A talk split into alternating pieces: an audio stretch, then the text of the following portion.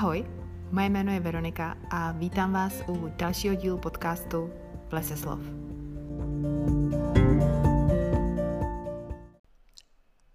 Ahoj, vítám vás u nového dílu podcastu a taky vás vítám v novém roce 2023, do kterého bych vám chtěla popřát všechno nejlepší, ať se vám daří, ať se vám splní všechna přání, která jste si pro ten rok vysnili. No a zároveň bych vám chtěla poděkovat za to, že jste na mě nezanevřeli a pustili jste si vůbec další díl podcastu, protože ten poslední vyšel někdy na začátku října, což už je poměrně dost dlouhá doba. Nicméně mám proto dobrý důvod, samozřejmě vás asi nemusí vůbec zajímat, ale stěhovali jsme se a já jsem prostě říjen, listopad neřešila nic jiného než balení a vybalování. A potom jsem dlouho hledala, jak tady vlastně nahrávat v tom novém prostoru, protože zatím to tady není úplně všechno dodělané, nemáme třeba dveře, takže jsem přemýšlela, jak to udělat, aby nebyla v tom podcastu velká ozvěna. Nevím, jestli se mi to podařilo, doufám, že ji moc neslyšíte, pokud ano, tak se moc omlouvám, ale nevím, jak jinak už to udělat a zase, kdybych měla čekat, než budeme mít dveře, tak by se to protáhlo ještě asi o nějaké měsíc, dva, takže tak. Takže se omlouvám a doufám teda, že mi to odpustíte. Každopádně natáčím přečteno za říjen, protože jsem v říjnu přečetla spoustu skvělých knížek, stejně tak v listopadu a prosinci a přijde mi škoda je třeba úplně přeskočit, vynechat a začít nějakým shrnutím roku 2022 a pustit se už do toho 2023. Takže se pokusím ten můj skluz nějak dohnat a asi půjdeme rovnou na to. V říjnu jsem přečetla 14 knížek, takže to bude zase výživné. No a jako první říjnovou knihu jsem přečetla knížku, o které jsem tady už v podcastu mluvila, a to v tom podcastu o knižních rozhovorech. A je to knížka od Simony Bagarové Hořím. Tahle ta knížka jsou rozhovory s lidmi, kteří mají co říct, s výjimečnými lidmi, s takovými lidmi, se kterými i přes stránky té knihy cítíte, že by vám bylo tak jako hřejivě dobře. Jsou to pečovatelé z domovů pro seniory a z hospiců a i když si třeba můžete myslet, že se vás to nějakým způsobem netýká, neplánujete být v domově pro seniory, ani tam nikoho třeba naštěstí nemáte, tak to nemůže asi říct nikdo z nás, že se nás to netýká, že se nás to nikdy týkat nebude. Takže si myslím, že ta knížka může být určitě zajímavá pro všechny. A může být zajímavá i proto, že dává váhu pečovatelské profesi a ukazuje, jak je ta profese důležitá, podceňovaná, podhodnocená a myslím si, že by si ji mělo přečíst co nejvíce lidí, aby tahle ta profese dostala prestiž, kterou si zaslouží. Autorka knihy Simona Bagarová je zakladatelkou neziskovky Mila, která má za cíl, aby se pečovatelům dobře pracovalo, protože dobrý pečovatel může být jen pečovatel, který má dobré podmínky pro práci. A právě i cílem této knihy je zvyšovat povědomí a nějak jako zvyšovat prestiž té profese pečovatelské. Je to knížka, u které možná budete plakat, přece jenom je to kniha o smrti a není to vždy veselé, nicméně si možná v sobě něco uspořádáte, možná to bude bolet, ale určitě vás to obohatí. Takže já moc děkuji za tuhle knížku, která ukazuje hluboké lidství a děkuji za to, že ukazuje hodnotu pečovatelské profese. Já jsem teda navíc knížku poslouchala v audiu a je perfektně načtená a navíc tím, že ji v audiu koupíte, tak přispějete právě i na organizaci Mila. Další knížku, kterou jsem v říjnu přečetla, jsem dostala jako úkol od Kačky z účtu knížek Poeta, protože jsme se s Kačkou domluvili, že si navzájem doporučíme knížky, které si myslíme, že by se té druhé mohly líbit a které jsou naše oblíbené. Kačka mi teda doporučila Bratři Lví srdce a já jsem jí zase doporučila Karpatské hry od Miloslava Nevrlého. No a tak já jsem se teda do těch bratrů pustila, půjčila jsem si je z knihovny. Je to dětská knížka, je to krásný příběh o odvaze, přátelství, o sourozencích Jonatánovi a Karlovi zvaném Suchárek. A tahle ta knížka je teda pro děti. Ale vlastně mě by zajímalo, jak si ho ta dětská dušička přebere, protože je to poměrně složitější příběh a hodně se tam řeší smrt. Každopádně, pokud bych to dětem četla, tak asi trošku starším a hodně bych s nima o tom tématu diskutovala. Jako s pohádkou pro dospělé s ním, ale nemám žádný problém a jsem ráda, že jsem si díky Kačce tuhletu knížku přečetla a že jsem poznala Astrid Lindgrenovou zase trošku jinak, než jak ji znám, a zároveň jsem splnila úkol do čtenářské výzvy, který byl přečti nějakou knihu svého oblíbeného autora z dětství, nebo nějak tak to zní ten bod. Takže jsem si to splnila tady právě touhle knihou. Původně jsem chtěla přečíst už konečně tu Pipi dlouhou punčochu, kterou jsem stále nečetla, ale nakonec teda vyhráli Bratři Lví srdce. Tak schválně, jestli jste tu knížku četli, jestli ji čtete třeba dětem, tak mi dejte vědět, co na to děti říkají, jak se vám ta knížka líbí a jak se líbí vašim dětem. Potom jsem se pustila do další audioknihy. Audiolibrix totiž měli v září narozeniny, takže já jsem si nakoupila v rámci jejich akcí takovou malou zásobičku a pustila jsem se teda jako další do Mechanického pomeranče, který napsal Anthony Burgess. Tady to dílo vyšlo už v roce 1962 a už tehdy způsobilo docela značný rozruch. My tady sledujeme partu frendíků, kteří se baví pácháním násilných činů a popisu násilí je tady opravdu spoustu, až se to místy docela těžko čte, respektive mě teda poslouchá. Burgess byl v době vydání dokonce obviněn společností z propagace násilí a pravdou je, že pro něho to byla možná spíš jakási forma terapie, protože jeho manželka byla v době, kdy byla těhotná, okradena a znásilněna a dítě zemřelo a on byl toho času na vojně a nemohl se k ní ani vrátit, takže možná se z toho nějakým způsobem vypsal právě tady v téhleté knize. Děj knihy je rozdělen na takové jako pomyslné 3 části, v té druhé a třetí se potom ubírá trochu jiným směrem a autor tady předkládá velice zajímavé myšlenky. Jedním ze zásadních znaků tady té knížky je to, že je tam vymyšlený jazyk, takzvaná týnština, neboli jazyk náctiletých. Je to mix anglicismu, rusismu a germanismu, který muselo být obrovsky těžké přeložit, takže smekám před panem Ladislavem Šenkyříkem, který má překlad na svědomí. Díky tomu, že jsem tu knížku poslouchala, tak jsem si na to poměrně rychle zvykla. Nevím ale, jak by se mi to četlo, protože to jako je fakt hodně náročný a nevím vůbec, jak bych to zvládla jako přelouskat. Nicméně minimálně 2 dny po dočtení mi prostě naskakovaly fakt výrazy z té knížky, když jsem chtěla něco říct, a ten jazyk je hrozný, takže to bylo strašně otravný a hrozně mě to jako rozčilovalo, ale tím, jak jsem to poslouchala, tak se mi to asi jako zapsalo nějak hlouběji do toho mozku, nebo já nevím, ale bylo to fakt strašný. Pokud jste to četli, tak jako se mnou musíte soucítit, protože víte, jak ten jazyk je hrozný a když vám tohle naskakuje, no nic. Mechanický pomeranč se mojí oblíbenou knížkou určitě nestane. Vlastně mi z ní spíš vlastně nebylo vůbec dobře. A i když ji vlastně ani nechci doporučovat dál, tak jsem ráda, že jsem si ji přečetla, protože je to jedna z těch knížek, o kterých se přemýšlí ještě dlouho po dočtení. Schválně, jestli jste ji četli, tak mi dejte vědět, jak jste se poprali s tím jazykem, jak se vám to četlo, jestli jste si na to zvykli, nebo jestli jste tu knížku odložili, nebo jak jste to měli, protože já si to vůbec nedovedu představit, jako že bych to četla na papíru. Další knížku, kterou jsem si v říjnu přečetla, jsem si mohla přečíst díky spolupráci s nakladatelstvím Host a jedná se o knihu Vládce Djinů. Tahle ta knížka byla hodně očekávaná, nebo alespoň já jsem ji očekávala, a co jsem tak zaznamenala na Instagramu, tak jsem nebyla sama, protože to měla být pecka a taky, že byla. Jedná se o fantasy detektivku, steampunk a alternativní historii.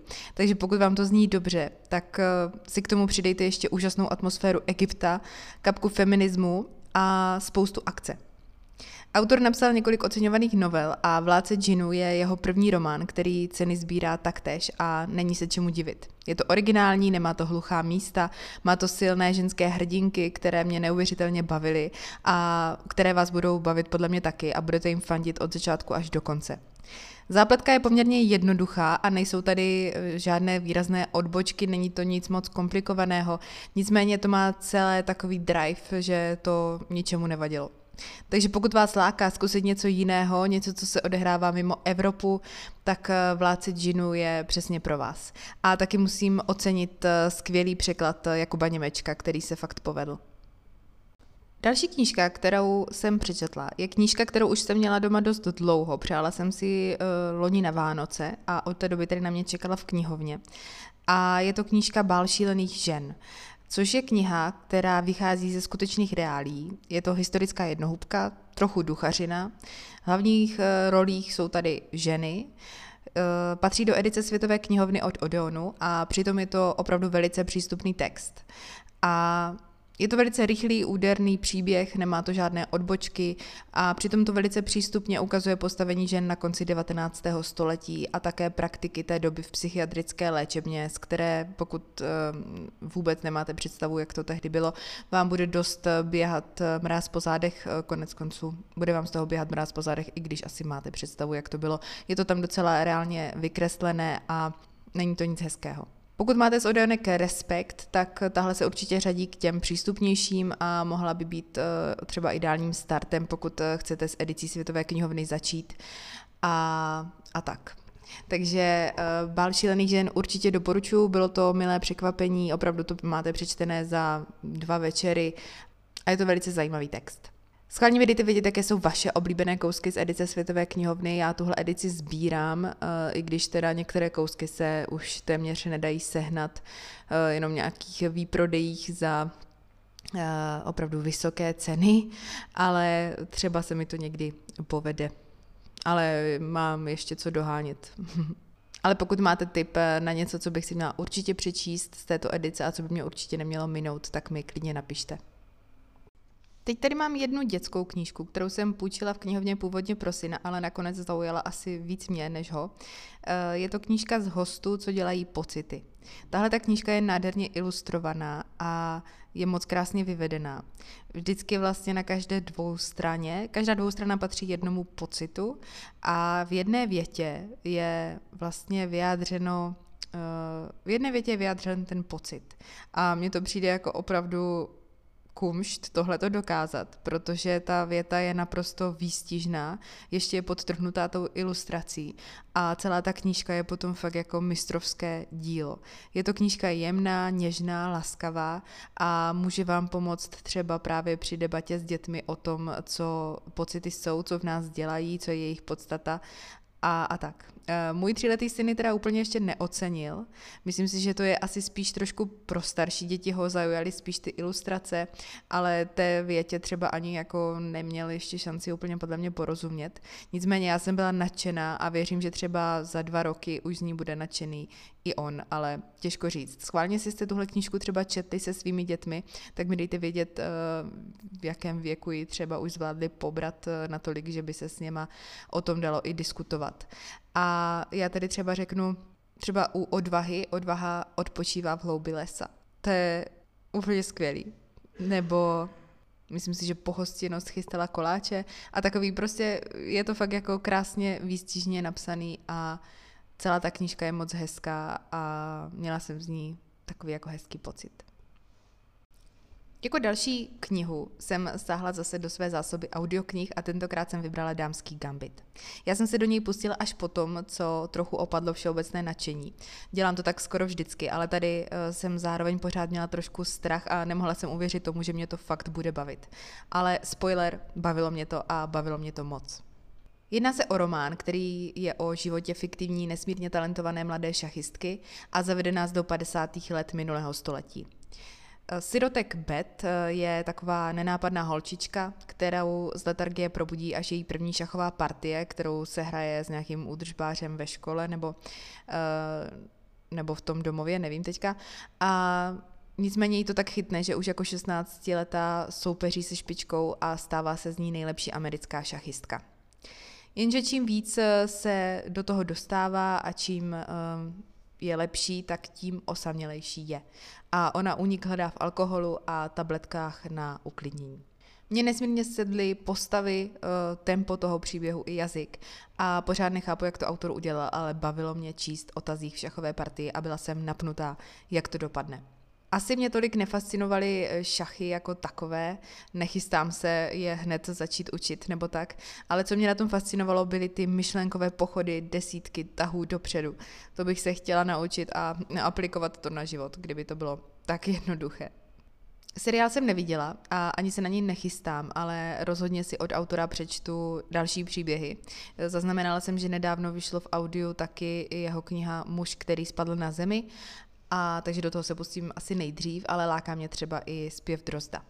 Schválně, jestli jste četli třeba nějakou tady z těch knih, tak mi určitě dejte vědět, jak se vám líbila a jestli taky stojí za to stejně jako Dámský gambit. No a ještě musím teda jednou vyzvihnout to audio, protože načetla ho Jana Plotková a její hlas mi do příběhu skvěle seděl. A tentokrát, což většinou úplně neocením, tak tentokrát jsem opravdu ocenila i hudební podkres a předěly a zkrátka celé to audio zpracování bylo na jedničku. Takže pokud váháte, jestli fyzická kniha nebo audiokniha, tak já audioverzi určitě doporučuji. Další kniha, do které jsem se pustila, je knížka, která, myslím si, že někdy loni oběhla celý Instagram a všichni z ní byli úplně odvaření. A i já si myslím, že jsem o ní tady mluvila v takové té části, co mě zaujala z právě vydaných knih. A jedná se o thriller Kruh. A tahle ta kniha mě nalákala svojí anotací, která zněla docela zajímavě a mělo to být o rodině, která se ztratí uprostřed své vlastní dovolené. No. Jenže skvělá anotace společně s nadšením spousty lidí na Instagramu vedla k tomu, že se dost navýšila moje očekávání a to byl podle mě kámen úrazu. Já jsem ale od rodiny Ztracené v lese uprostřed vlastní dovolené opravdu čekala prostě víc napětí. A místo toho jsem dostala spoustu palčivých společenských témat, která sice cením, ale nešly tolik do hloubky, aby pro mě byly nějakým přínosem, byly tam vždycky prostě jenom tak třeba naťuknuté, okrajově zmíněné a to napětí se navíc prostě někam vytratilo.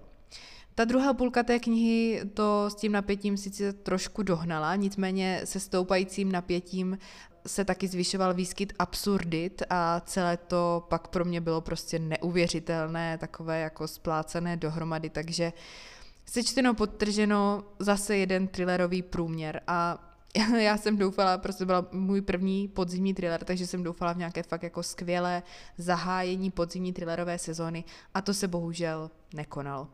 Takže Kruh teda byl za mě docela zklamání. Od stejné autorky potom vyšlo ještě v nakladatelství Kato kniha Líbánky a nevím, asi mě to už úplně jako neláká dál zkoušet. Jestli jste je četli třeba, tak mi dejte prosím vědět, jestli to stojí za to, jestli to bylo lepší než Kruh, nebo jestli mám radši zkusit něco úplně jiného. Teď tady mám jeden komiks, nebo vlastně dva, ale začnu tím prvním, překvapivě. A je to Essex County od Jeffa Lemira. Já jsem se poprvé s Jeffem Lemirem setkala v knize Potápěč, který se mi tak strašně moc líbil, že prostě očekávání od Essex County jsem měla obrovská. A jsem ráda, že můžu říct, že i přes taková očekávání jsem nebyla zklamaná. Rodinná historie plná křivd, tragédií, tajemství a v pozadí kanadský venkov. Knihu tvoří 3 příběhy, které jsou vzájemně propojené vztahy a hokejem, no a všechny ty 3 příběhy jsou dost silný kafe. Podle mě prostě vážná témata a komiks jdou naprosto skvěle dohromady, obzvláště právě v podání Jeffa Lemira, který má tak úžasnou kresbu, že ona vám ty emoce příběhu umožní prožít tak nějak ještě prostě víc intenzivněji. Takže já jsem nadšená a koneckonců nejsem sama. Essex County byla v soutěži Canada Reads zvolena čtenáři nejlepším románem 10 let a to i přesto, že má právě komiksovou podobu. Takže jestli pořád třeba váháte nebo ohrnujete nad komiksem nos s tím, že je to prostě nějaká záležitost superhrdinu, tak fakt není a zkuste nějaký komiks a pokud bych vám měla říct, čím máte začít, tak si vyberte prostě nějakou knížku právě Jeffa Lemira, protože ty jsou opravdu skvělé. Tak a teď ten slibovaný druhý komiks, tentokrát jsem sáhla po knize Načmáranec. Což byla úplně perfektní kniha do takového toho pošmourného, deštivého podzimního počasí.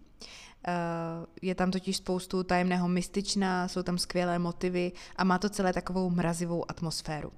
Pokud vám při slovech rodinné tajemství, židovská mytologie a nadpřirozeno začne v hlavě houkat majáček, že to je přímo pro vás, tak se máte na co těšit.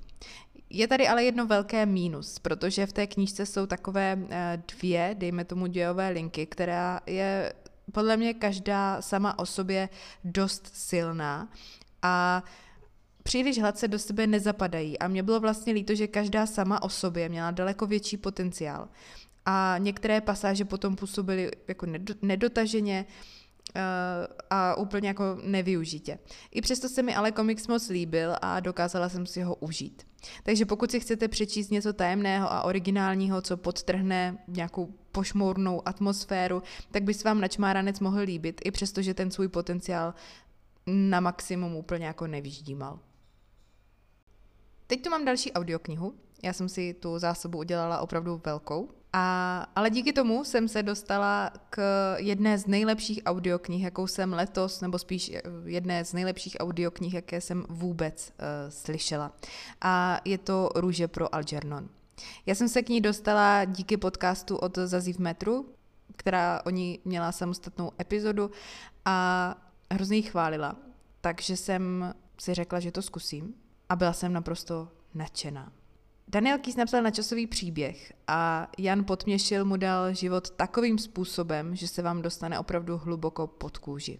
Jan Potměšil tu audioknihu načetl úplně famózně, možná to je i tím, že hraje Charlieho v divadelním představení, v divadelní inscenaci téhle knihy. A proto asi to má tak jako zažité, že v té knize to bylo opravdu jako poznat a bylo to famózní herecké představení. A o čem tahle ta kniha je? Je o Charliem, který je retardovaný muž a on dostane možnost zapojit se do experimentu se zvyšováním IQ a tak svým intelektem postupně dosáhne až na hranici geniality.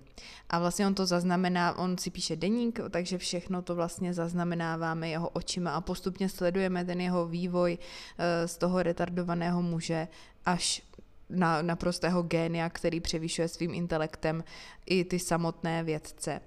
A i když je to řazeno jakoby do sci-fi, tak spíš než sci-fi je to geniální psychologický román, který vám předá silný a citlivý příběh.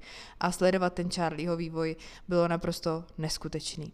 Takže pokud bych vám měla doporučit nějakou jednu knihu z tohoto podcastu, tak by to byla určitě Růže pro Algernon, protože tohle toto je skvělý. Ta knížka je jako dost známá, já jsem se k ní dostala až teď, takže možná jste ji četli. A nebo jste viděli právě třeba to divadelní představení. Každopádně pokud vás minula doteď jako mě, tak si ji určitě dejte, protože opravdu stojí za to. Další knížku, kterou tady mám, jsem si mohla přečíst díky spolupráci s nakladatelstvím Prostor a jedná se o knihu, která vyšla v rámci Velkého knižního čtvrtku a je to kniha Kocour, který zachraňoval knihy. Máme tady knihy, kocoura, Japonsko a jeden malý antikvariát.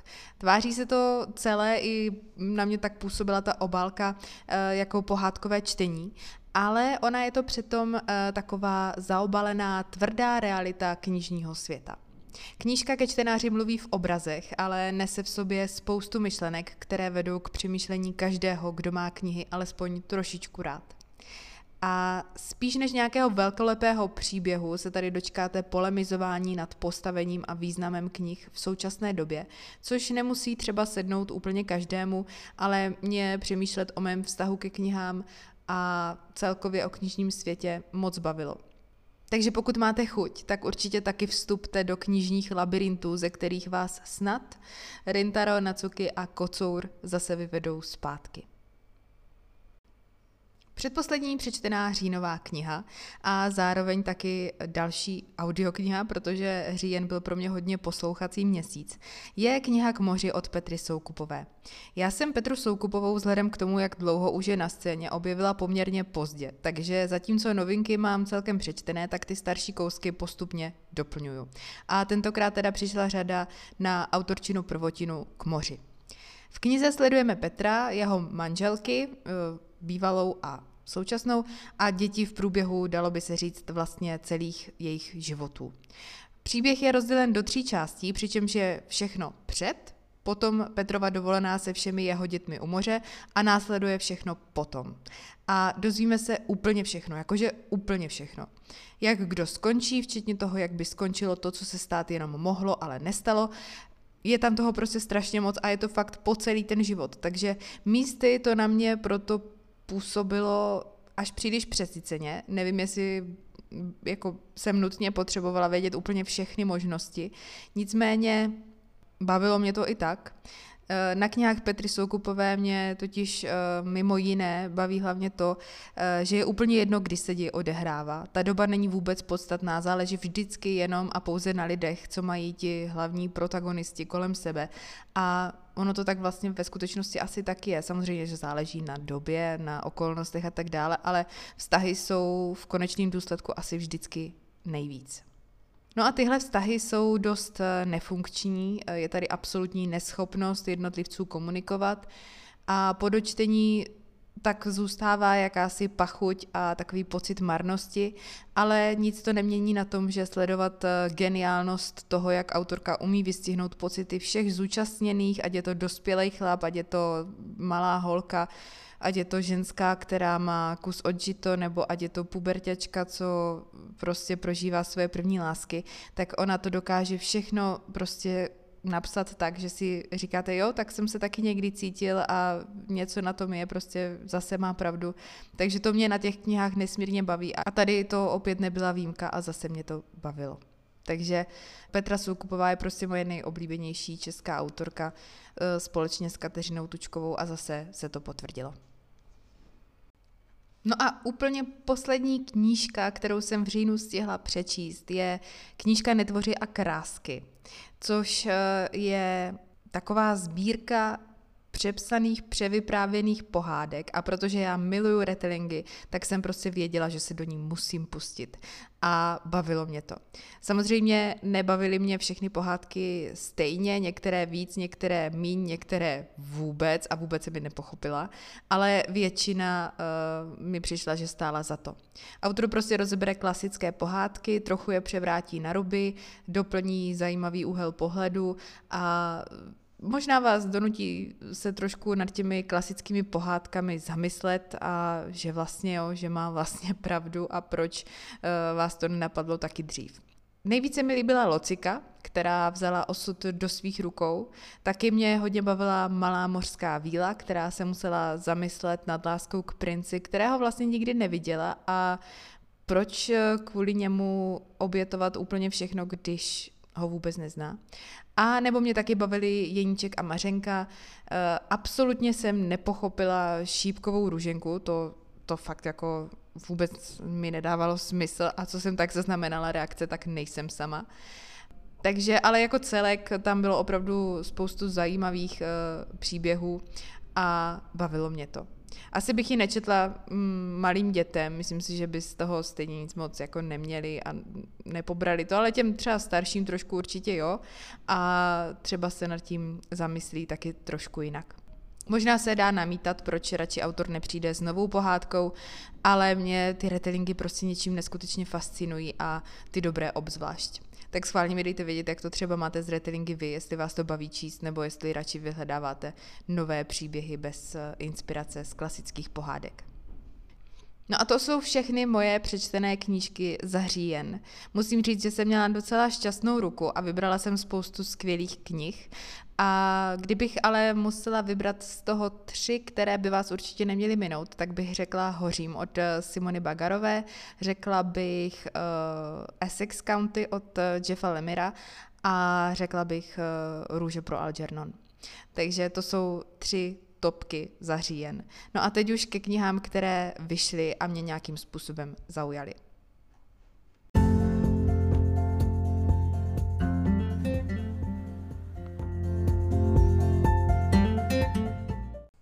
V říjnu vyšlo spoustu skvělých knížek a myslím si, že o spoustě z nich jste už určitě slyšeli. Vyšla nová Dvořáková, nová Bolavá, vyšla nová Sely Runy a tak dále. O těch já tady mluvit nebudu, protože právě už byly hodně vidět a myslím si, že třeba už je máte i přečtené, ale vybrala jsem 4 kousky, které zase tolik vidět nebyly a mě zaujaly a myslím si, že by bylo škoda, kdyby třeba zapadly. Takže začnu knížkou od Becky Chambers a je to kniha Žalm pro divostrojné.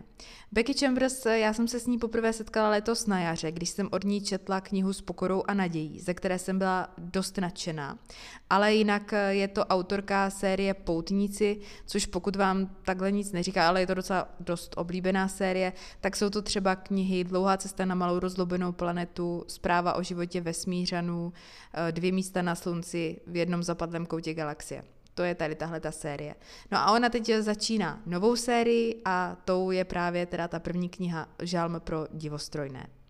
Ta vypráví o lidech, kteří mají všechno a chtějí samozřejmě víc, a o robotech, kteří jednoho dne nabyli vědomí a rozhodli se, že chtějí poznat svět bez lidí. Odešli do divočiny a tam si žijí, takže každý si žije po svém, no a pak si řeknou, že by chtěli vědět zase po nějaké době, jak se daří těm druhým, a tak se rozvine nějaký příběh. Ale jak jsem se teda potkala už s Becky Chambers, tak si myslím, že to bude zase skvělý. A i na databázi knih to má zatím 87%, takže si myslím, že se mám na co těšit. Další knížka, která vyšla, je nový Justin Gardner, což je můj oblíbený spisovatel, a jeho novinka se jmenuje Teď je to na nás. Justin Gardner je známý svými knihami jako Sofiin svět, Dívka z pomeranče a tak dále.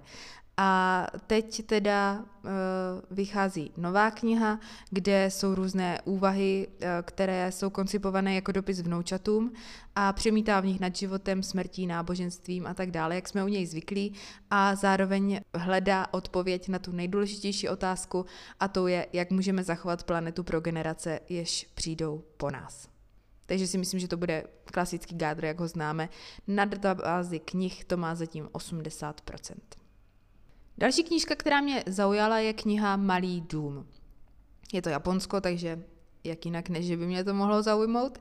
A tentokrát tady sledujeme vzpomínky 90-leté ženy, která vzpomíná na to, jak v roce 1930 musela jít do služby a na to, co všechno zažila během svého života. Ty její vzpomínky si čte její prasinovec a občas její naivní pohled tak nějakým způsobem jako napadá, a po její smrti vypátrá osud rodiny, kde vlastně ona sloužila, a s ním i trpké tajemství své pratety. Takže jsem zvědavá, jaké to bude, docela mě to láká, má to krásnou obálku, už jsem se na tu knížku dívala i v knihkupectví, je taková malebná. Poslední knížka, kterou tady mám, která mě zaujala, je kniha Zlobrině a sirotci, což je knížka pro děti. Má krásnou obálku, vyšla u Arga, a mělo by to být o tom, že zlo se ne vždycky tváří zle a dobro se ne vždycky tváří dobře, a možná je to naopak, než si myslíme. A podle té anotace to bude moc hezký příběh. Takže si myslím, že pokud máte rádi dětské knihy, tak by vás mohla zaujmout. No a to bylo teda pro tento podcast úplně všechno. Moc vám děkuji, že jste doposlouchali až sem. Moc vám děkuji, že jste vůbec poslouchali po tak dlouhé pauze. Slibuju teda, že se budu snažit to co nejdřív dohnat, a doufám, že teda nebyla příliš slyšet ta ozvěna. No a všechny knihy, o kterých jsem tady dneska mluvila, i jejich autory budete mít napsané v popisku podcastu. A pokud byste mi chtěli cokoliv sdělit nebo třeba sledovat i nějaký obrázky, tak mě najdete na Instagramu jako les.slov. No a jinak se mějte krásně, ještě jednou vám přeju krásný nový rok 2023 a uslyšíme se zase příště. Tak ahoj.